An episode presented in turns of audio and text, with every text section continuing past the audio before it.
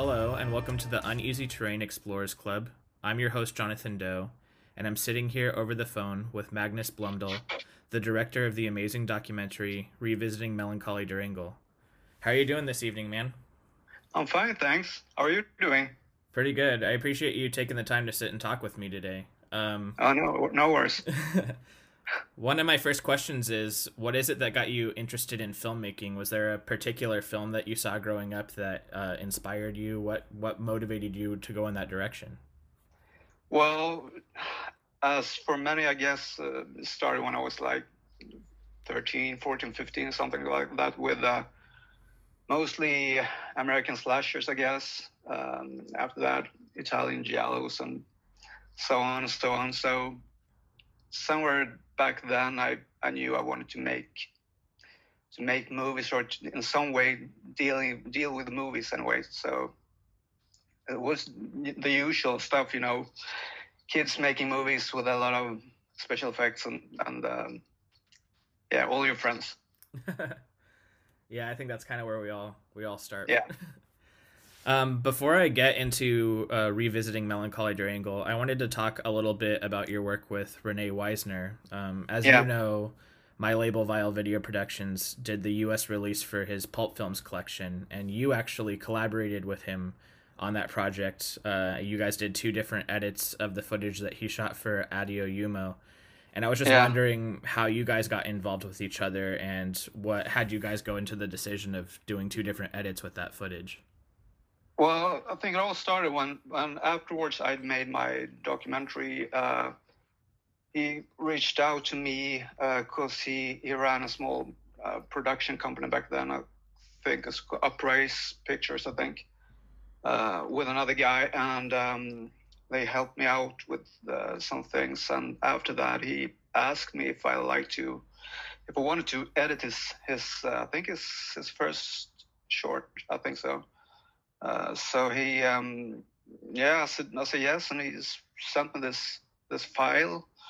But basically, um, a bunch of long takes from this uh, uh, uh museum, Thailand museum um, of death, I guess. Uh, so a lot of decaying bodies and corpses everywhere, and um, yeah that's the beginning of it. Um, uh, and I, you know, I, I made my version of it. Um, I tried to to uh, I don't know make it a bit more sexy or hot or something uh, to make my own my own version of it because uh, I wanted to to um, uh, well the I wanted to make it into something more than it was. Um, when Renee watched it, I, I think he he had expected something else. Um, so he made his own version. Uh, after a while, I guess he he um, uh, he got maybe got used to my version um, as well as his, his own. So uh, it was him. He, it was he who made up the plan to um, to make them um, go together. Uh, in the upcoming releases. I think. Well, it's it's definitely like interesting. They both have completely different um, atmospheres when you're watching them. A completely different experience, and I enjoy your cut and his cut, and I think they kind of complement each other when you sit and watch them back to back. So I think mm. I think it kind of turned out really cool what you guys ended up doing. So yeah, I think it's a fun idea, definitely. Yeah. Um, so, in addition to you being a filmmaker, uh, it's my understanding that you're also an author with your two books, True Horror and True Horror 2, and that it was actually you trying to get an interview with Dora for True Horror 2 that got you in contact with him. Um, and I was just wondering if you could tell us about the books that you you've made and also the the process of trying to get in contact with Dora because I know he's a pretty elusive person. Yeah, uh, I think it's you know it might be some some kind of jealousy behind it all. You know, I want to be a a big director, a big writer. Uh, so I kind of I meet my idols and I I write about them or interview them. Um, so um, when I wrote my first book, uh, I wanted to meet uh, Marian Dora back then as well, but um, I couldn't uh, get in contact with him. Um, it was back then it was basically impossible. This was about ten years ago. Um, so when I wrote my second book, uh, kind of the same as the first book, filled with uh, interviews with different uh, movie di- directors. Um, and then I tried again. So I sent out emails to uh, to a lot of people that I knew had worked with them, you know, different festival directors, uh, uh, journalists, uh, writers, um, actors. Um, and a while after that, maybe a month after afterwards, um, I received an, an email from uh, Dora himself, uh, uh, where he basically just asked me, "What do you want?" And uh, from there on, we um, we emailed each other back and forth, and uh, uh, it all ended up with me going to Germany and. Um, and um, I talked to him for for a, a, few hours. That's the the first meeting. That's that's awesome. I mean, he's definitely a hard person to hunt down. Um, so how did you make the transition from your interview with um, True True Horror Two to getting to a point where he'd be interested in doing a documentary with you? Well, um, he's a he's a really when you meet him, is is um, um, especially if you're if you're into movies yourself, it's it's really interesting to to to talk to him because he has a lot of knowledge and uh, he's he's a movie collector as well as me. Um, so um, as well as you you can tell that there is always more to the stories than what you, what he's telling you for the first time. So uh, when I came home to Sweden and listened to the materials. Uh, I wrote my piece for my my book, um, and at the same time, I knew that uh, I I could see that there were so many questions that weren't answered, um, and that's when I started to to uh, think about making a movie of them, um, and especially uh, about that movie, um, I think is his um, his best movie yet, um, uh, Melancholie der Um, so, I actually I, I, I, never planned for him to say yes uh, to the idea, but um, he did, and I went down again. A few regrets maybe afterwards because I would have if I would have done it again, I would have planned it a bit more. But um, I think that might be part of the charm as well to the to the film. Yeah, definitely. I mean, the structure of the documentary is is very different than um, what you like would typically see in a documentary. But I think that mm. it really complements it because it's it feels a lot more intimate. It's just two people yeah. Um, spending time together and and talking about an experience and so it really stands out from what you typically see. But what I wanted to ask was, um, when you began to shoot that documentary, Dora had already completed several other films like Voyage to Agartha, Debris documentar maybe maybe even Carcinoma. So why did you decide to do a film specifically on Melancholie der Engel? Was it a concept that you thought up specifically, or was it something that you and Dora collaborated on? No, um, I mean,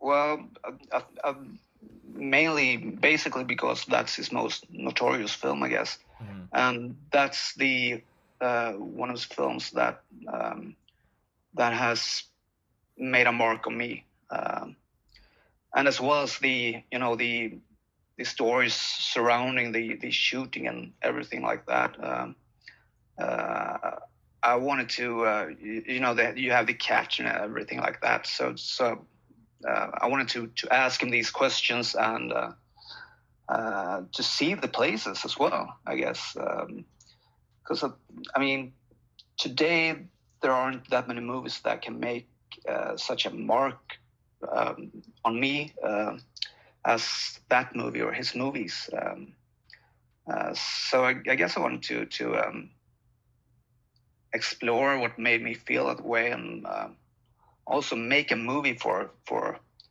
for fans of his film. I th- I mean I think that what you did was a really um, interesting take because I do agree. I think that that's his probably his most well known film, and I think people will eat up any information that they can get about it. Um, so I think it. I think you did make a good decision. Good decision to do that. Um, you talk about in the documentary that you and Dora spent four days traveling around South Germany, visiting the different locations uh, where the film was shot, and I was wondering what that experience was like riding around in a car with him for that long, and then what was it like trying to get to the different locations? Because some of the locations seemed to be pretty rural and out of the way, and other ones were very populated. And did you guys have any challenges trying to access some of those locations? Yeah, yeah, it was. I mean, uh, personally, I, find it a bit difficult to, to even speak with, you know, the uh, my neighbors or the mailman, so so just to meet someone new, it's always a, a, a challenge, uh, I, I guess. And then to even have to sit with this person, um, I mean, from uh, from the morning to, to the to the late evening, uh, four days in a row, it's uh, it's, uh, it's, it could be pretty hard. Um, but um, uh, it wasn't. I, we had a nice, we had a good time. I, I think. Um, you can always have something um, when you have a sh- when you're sharing interests um, you can always have some something to speak about and uh, uh, he has such a great stories to tell uh, which I, I, don't think they're included in the um, in the documentary but he, he speaks a lot about you know his his work with David Hess and uh, he's he's been filming a lot with with uh, Jess Franco uh, and and he told me I mean amazing stories about his, his work as a filmmaker. Um, regarding the the places, uh, yeah, we traveled. I mean, we sat in that car for hours and hours every day, and um, I remember the the first the first day we went to this uh, this Virgin um, Virgin Stones or something, uh, large mountain. Um, which was really really steep. I think you can see it in the in the film. Um, and I had my um, my sh- my shoes that weren't hiking friendly, and and I mean the uh, it was so steep uh, that you you nearly rolled down the hill um, trying to climb down. Um, but otherwise, I mean, it, it, was a lot of walking, but never any um, any difficulties when it came to that. Um, but it's uh, it's uh, you get to. Um, it would have been impossible to do if if if um, it would have been with a with a person that weren't nice, easy to get along with. Uh, but we we um, uh, we did so. Yeah. That's that's good. I mean, uh, it is always awkward to be especially like if you go on road trips and someone brings their friend or something. Uh, yeah, it's like you're getting to know each other along the journey. So, um, in the documentary, Dora explains that the plot for Melancholie der Engel uh, was loosely based on like a real event or a real case that happened. Um, but he only mentions it kind of briefly, and I was wondering if during your time spent with him, if he kind of went into more details about what that case was and what what parts of it were uh, inspiring for Melancholie der Engel? No, well, I, I tried to to um, I've looked for uh, news clips and stuff like that from this incident, but I haven't found anything. And uh, uh, the only thing it said about it was basically the um, the stuff that's in the uh, documentary. Um, we did uh, pass the the house uh, where this incident supposedly had, had happened. Um, and I, I think I shot a, um, I, took a photograph of it, I, I think. Um, so I have no idea what it is actually. Um, something mysterious, but it's um, no, I have no facts about it. Um, uh, So I don't know.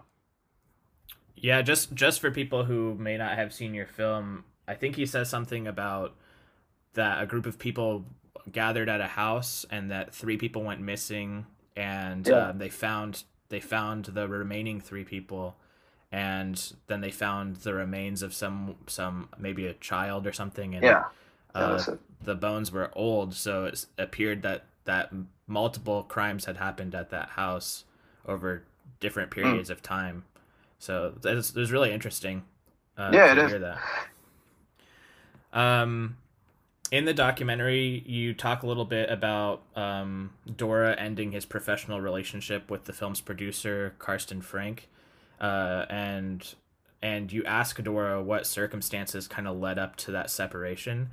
Um, and Dora talks about it kind of briefly, but I, I couldn't quite make out what he said, and so I was wondering if you could give us some more information about what Dora explained to you about that situation.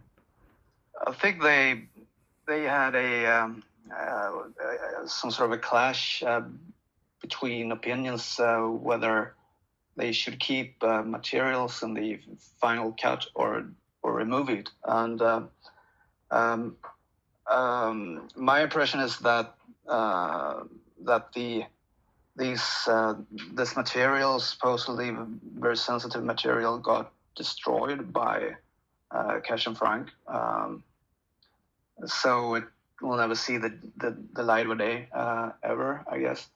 Um, but this might, I mean, you don't know if it's if it's true. I haven't spoken to to to Carsten, so so, um, but it's, it's a good story in a way, and the the um, to think about what it could have been as well. Uh, I think that's part of the the movie as well. Uh, Marian Dora's movie that uh, there's another movie behind that movie uh, so so interesting um, but it would be nice to, to, talk with Carsten Frank about this.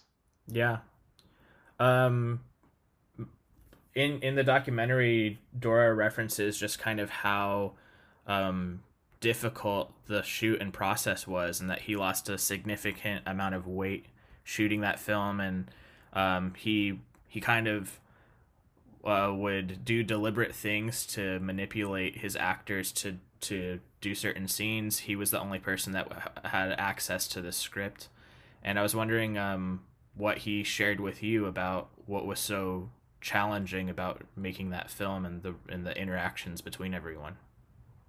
Well, I think it was when he, he kind of felt that he lost control over the um, project. Um, um, my guess is that there were a lot of uh, conflicts between him and, and Cash on set, and as well as the uh, what's he called, Zenza Raggi, um, uh, one of the main actors actors uh, in the film.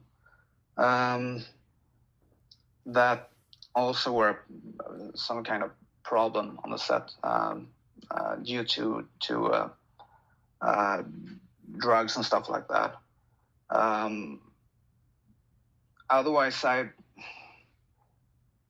for me it's like it's, it's it was a situation that uh, went overboard and um, uh,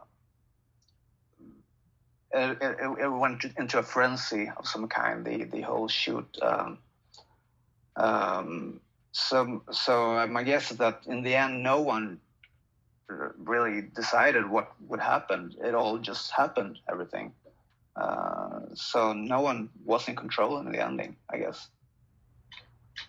Well, that's fascinating. I mean, that that I think that's kind of what makes the film stand out so much. Is it yeah. just kind of naturally took its course? Um, yeah. Kind of an extension to that. Uh, some of the locations that that he showed you, um, one of them was in kind of like this yard that was really close to the street and he said that there was a small amount of villagers who were like sitting and watching and that scene included some pretty sexually explicit uh yeah. s- stuff. And do, yeah. you know, do you know if he ran into any legal trouble or anything like that? Um because a lot of the, a lot of the stuff was shot out in the public. No i don't think so. It's i mean when you're there it's like uh, it was really strange because it's, it's, like a village uh, from the um, from ages ago, uh, and um, I remember walking into that when we walked into that bar uh, that the shoot has been uh, in before when they shot the film. Uh-huh. Um, it was really, it was like entering uh, the 30s or something. It's I, have never felt so um, out of my my nature uh, as as then. Um, it was um, it was like well, it, it, felt old. Yeah. In that, I don't I don't think the I don't think the as as Marian says I don't know if he says it in the movie, but um, the the people uh, in those villages keep uh, keep their secrets for themselves. Uh, so I don't think if if um, I don't think anyone said anything to anyone outside of that village, but I don't know. Yeah, it's probably something that's just spoken around yeah. the community. Um, was it the bar? There was there was one location in the film that that Dora explains. Um, both had scenes from Melancholie der Engel, but also the castration scene in Cannibal. Was it that yeah. bar or was it a different location? No, it's it's the same building. Oh. Uh, so it's uh, I think the cannibal thing was in the um, in the basement. I, I think so. Um, the the thing is, when when I when I was there, it's like it's hard to to um, it's hard to think back about it and remember something that because um, uh, back then I was um, it, it, was really uh, it was a, a mental challenge um, for me to be there actually. So it's uh, it's hard to um, uh, to think about what actually happened uh, during a shoot. Uh, I wish that I would have been uh, more, you know, more approachable, uh, filming the the place, um, its interior. Uh, but um, I was so, I was maybe a bit too respectful to towards the the place and to to Marian himself as well. I mean, I think it's still pretty fascinating to to fact the fact that you went in there and you've got a lot of exterior shots of of those locations. Yeah. So, um, especially like going into into the churches and the the different kind of like unique areas around around there was really interesting to me. Yeah, what I, what I didn't think, uh, what I didn't know before was that his um, he is such a um, he really likes to be um, to be filmed, uh, although he doesn't like to be filmed. Uh, so it's it's it's like it's he was very thankful to, to work with in, in, in, that aspect that he he, he kind of sometimes posed in front of the camera because he knew that this was going to be a good shot and stuff like that so it's uh, it was really fun that way yeah, I noticed that he he would he would like kind of direct you like, oh, uh, zoom in, yeah. right, zoom in right here, and I'll walk. Yeah. so that, that was kind of cool. Um, so one of the biggest I think controversies around Melancholie der Engel is the the scene with the cat, and there's a lot of kind of like back and forth within the horror community of whether that scene is real or not. You've got um, some people saying that it's fake. You've got Stephen Biro of Unearthed Films saying that it's real. And I was wondering if you got any information from Dora about that scene and, and whether it's real or not. Yeah, uh, yeah, you mentioned it, and uh, I mean, it doesn't really matter what it says because people are going to think whatever they, they think anyways. Mm-hmm. Uh, I, I, think the the uh, if you buy the whole thing that the whole shoot was a, um, a spun out of control, uh, then you also buy that the cat died for real. Because I mean, um, at that point, I guess the um, the whole ensemble um, um they didn't know what they were doing actually. So um, I I mean uh, what he told me is that the uh, the cat died for real. Uh, but I mean, it, it, it, makes for a good story. So it's you don't know if it's true or not. Uh, uh, it all depends on whether you want to believe the, the stories or not. Yeah. And, and my next question, I guess, is like, what is your take on animal exploitation within extreme cinema? Because, I mean, I think Melancholie der Engel is not an exception, um, but you, you see you see animal cruelty in films like Cannibal Holocaust, Nekromantik, Ves It's it's more common than I think people realize with extreme cinema, and mm. uh, I was just wondering what what your thought is on on that kind of content being in extreme films. Do you think it has artistic merit, or do you think that uh, do you have a different feeling about it? Well, I, I guess it, it, all depends on whether you like cats or not, and um, I'm not that fond of them, so no. Uh, of, of, course, it's wrong, but it's wrong. Um, but um, I mean, you can look at it in a lot of ways, I guess. Um, Marian Dora himself is, I mean, he, he likes cats, he loves animals. Uh, so to um, to sacrifice a cat for for a film, it, it makes the uh, the film into something more than just a film. Mm-hmm. Um, uh, it's wrong, but I, I um, it's hard to imagine uh, uh, the film um, being what it is without that scene. Uh, so it's, um, it's, it's, I mean, you, you can't really answer that question. It's, um, it's, um, it's wrong, but it's, um, it works. Yeah. I mean, I think, I feel like that question is so relative from artist to artist and yeah. some people will find it morally reprehensible and some people will find it justified and mm. i just think it's interesting to hear uh, the different takes that people have on it because i mean it is not only within extreme cinema cinema it's prevalent within cinema in general even if you go back like if you look at the history of cinema um, mm.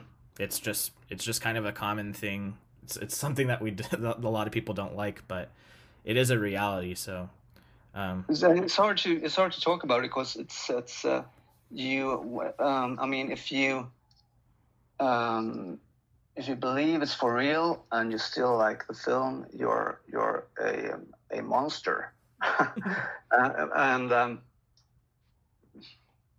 in, in, some in some and ways uh, but still it's it's um, um, there are so many ways of killing animals today, and, and I mean, uh, most of the killing is is uh, is done by by um, uh, companies that sells meat. Yeah, I I mean, animal industry, whatever yeah. it is, is exploitative.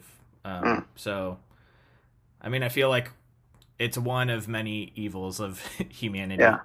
so um, but I don't think that I don't think that he's going to use um, um, those kind of scenes uh, in, in, future releases. Uh, I think that um, if if it's for real, uh, uh, I mean he has he has some regrets about many things about um, that movie, uh, that film. So and, and I think that is uh, one of his regrets.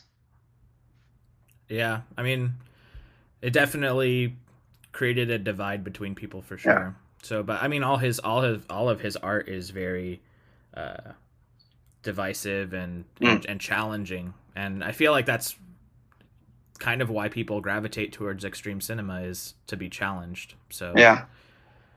Um, there's a part in the documentary where uh, you guys kind of talk about despite the the issues between Dora and the producer, the film eventually did get released, but over 30 minutes of extreme content was cut from the film. And near the end of the documentary, you ask Dora um, if we'll ever see a full cut of the film, and he kind of says unlikely that that would happen. But uh, recently, PCM put out a Blu-ray of what they are marketing as the extended cut of the film, and it contains your documentary as a special feature as well.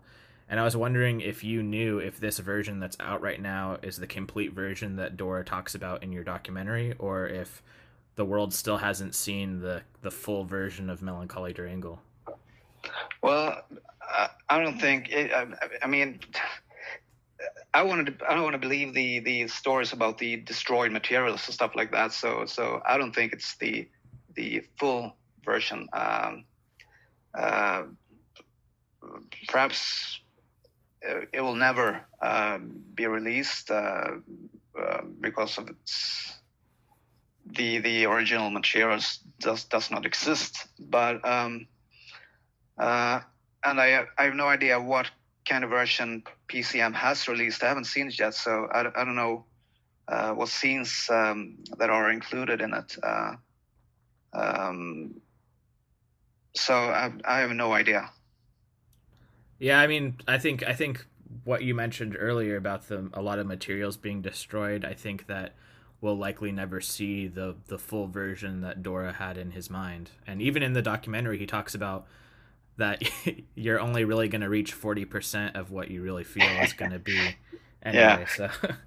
And i mean it's it's a it's a good it's a good story as well. You, you know do we even want to see this this full work version or do, do we want to continue um, fantasizing about it and talking about it instead?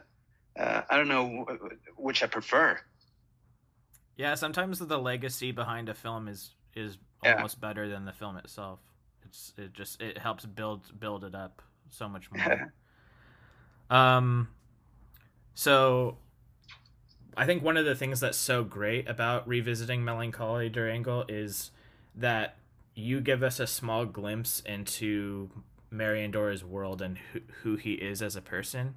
Um, and he's definitely a very private person, but he's also an extremely unique person. One thing that really stood out to me is the fact that he said that he doesn't personally um, personally enjoy music. That to him, music is incomplete, and it only really has a purpose when it's uh, incorporated with cinematography, and um, and so because you have the unique opportunity to have actually sat down and and got got to know him better as a person. Um, I obviously want to respect his privacy, and I don't want you to say anything that he wouldn't share himself. But I was wondering if you could give us a little insight of who Marian Dora is as a as a person. Um, well, it's really um, uh, he's really he's easy to speak with um, and really respectful uh, in every way. Um, it's um, I mean, after a few days or after the first day, it was like uh, speaking to, to, to an old friend actually, um, and uh, of course it was mainly conversations about about films, uh, but also about you know uh, life, life and death. Um, and um, many of the i mean many of the scenes uh, from our trip uh, weren't even filmed. The best the best scenes uh, um, or the best moments uh, were from you know ha- having an ice cream uh, or just sitting in in a nightclub uh, listening to to to uh, bad music and drink beers, uh, or visiting some some some uh, some phony uh, uh, Greek restaurant, eating tzatziki. It, it, was very strange because it was like um, it was one of my well idols, someone you looked up to, and to get to um, um, to sit down and just you know uh, speak to someone like that was um, um, it was an experience. Definitely. Uh, do, is there any particular films that you remember Dorius Dora saying that he was a fan of? Well, he, he was mainly into you know um, seventies, eighties. I mean, gore movies, Fulci's movies, uh, I remember him like in Boogeyman a lot. Um, a lot of movies with David Hess, um, Last House on the Left, or um, stuff stuff like that. That um, classics. Mm-hmm. That's interesting. You really you really got a really uh, awesome opportunity to spend that time with him. Um, so I guess one of my last questions is now that you have spent so much time with him as a person and not only that but have physically gone to the locations where Melancholie der Engel was shot how has that experience impacted how you see the film now? Um, how, how was it when you first saw Melancholie der Engel and now after your experience what's it like to watch the film? Well it's like um, when i first saw the film that was many years ago uh, it it, was it is so strange to look at and and it's it's like uh, it's both exciting and pretentious and and and beautiful and uh, disgusting at the same time. Um, but uh, the first time it's it's it's more of it's, it's like looking at looking at a nightmare or being inside of a of a dream of some kind. Um, but when you when you actually uh, go to those places, uh, the, the, the dream uh, becomes more of a uh, reality, and and uh, uh, you start to look at the film in a more technical way, I guess, and you see all these. Um, you can see that it's made by a not not just a, a mad director, but a a um, director which um, uh, has a, a, technical quality uh, on his side as well as a as a um, sensitive side. I mean, he can he can uh, frame a picture. It's not it's not just shooting something. It's um, so that was that is maybe the, main thing that that has changed for me, I guess. Uh, uh, I have more respect for the film and him as a director.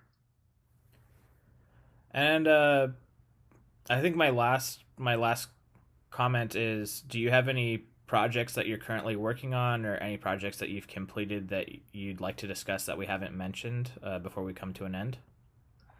Well, I'm working on a um, on a new book, uh, something in, the, in the same ways as as my old books. It's uh, uh, I've done some interviews and um, it's more uh, it's more uh, sex oriented this time, uh, but with the with some you know horror, horror elements into it as well. But I don't know when it's going to be finished. It's a year or two or something, I guess. and, and your previous books, True True Horror one and two, where could people get those? Uh, unfortunately, they're, they're all in Swedish, so so it's uh, it's hard to read if you if you don't know the language. Um, I mean, you can you can always PM me or email me or something. Okay. Well, that's cool. Thank you for taking the time to talk with me today. I think you had offered a lot of really interesting insight. Um, I really appreciate it. Um, uh, you're you're welcome. all right, man. Thank you. Okay. Thank you so much. Bye. Thank you for listening to this episode of the Uneasy Terrain Explorers Club. If you're interested in checking out Magnus Blomdahl's work, you can order his documentary, Revisiting Melancholie der Engel, through Black Lava Entertainment. Or you could watch it as a special feature on the PCM Blu ray release of Melancholie der Engel, which is available exclusively through Diabolik DVD. If you would like to check out his collaboration with Renee Weisner's Pulp Films, you can order that DVD through Putrid Productions. And if you like this podcast and are interested in checking out some of the other work that I'm doing, make sure to subscribe to my YouTube channel, Cinema's Underbelly, where I analyze and review obscure, obscene, and controversial cinema. Until next time, this is the Uneasy Terrain Explorers Club.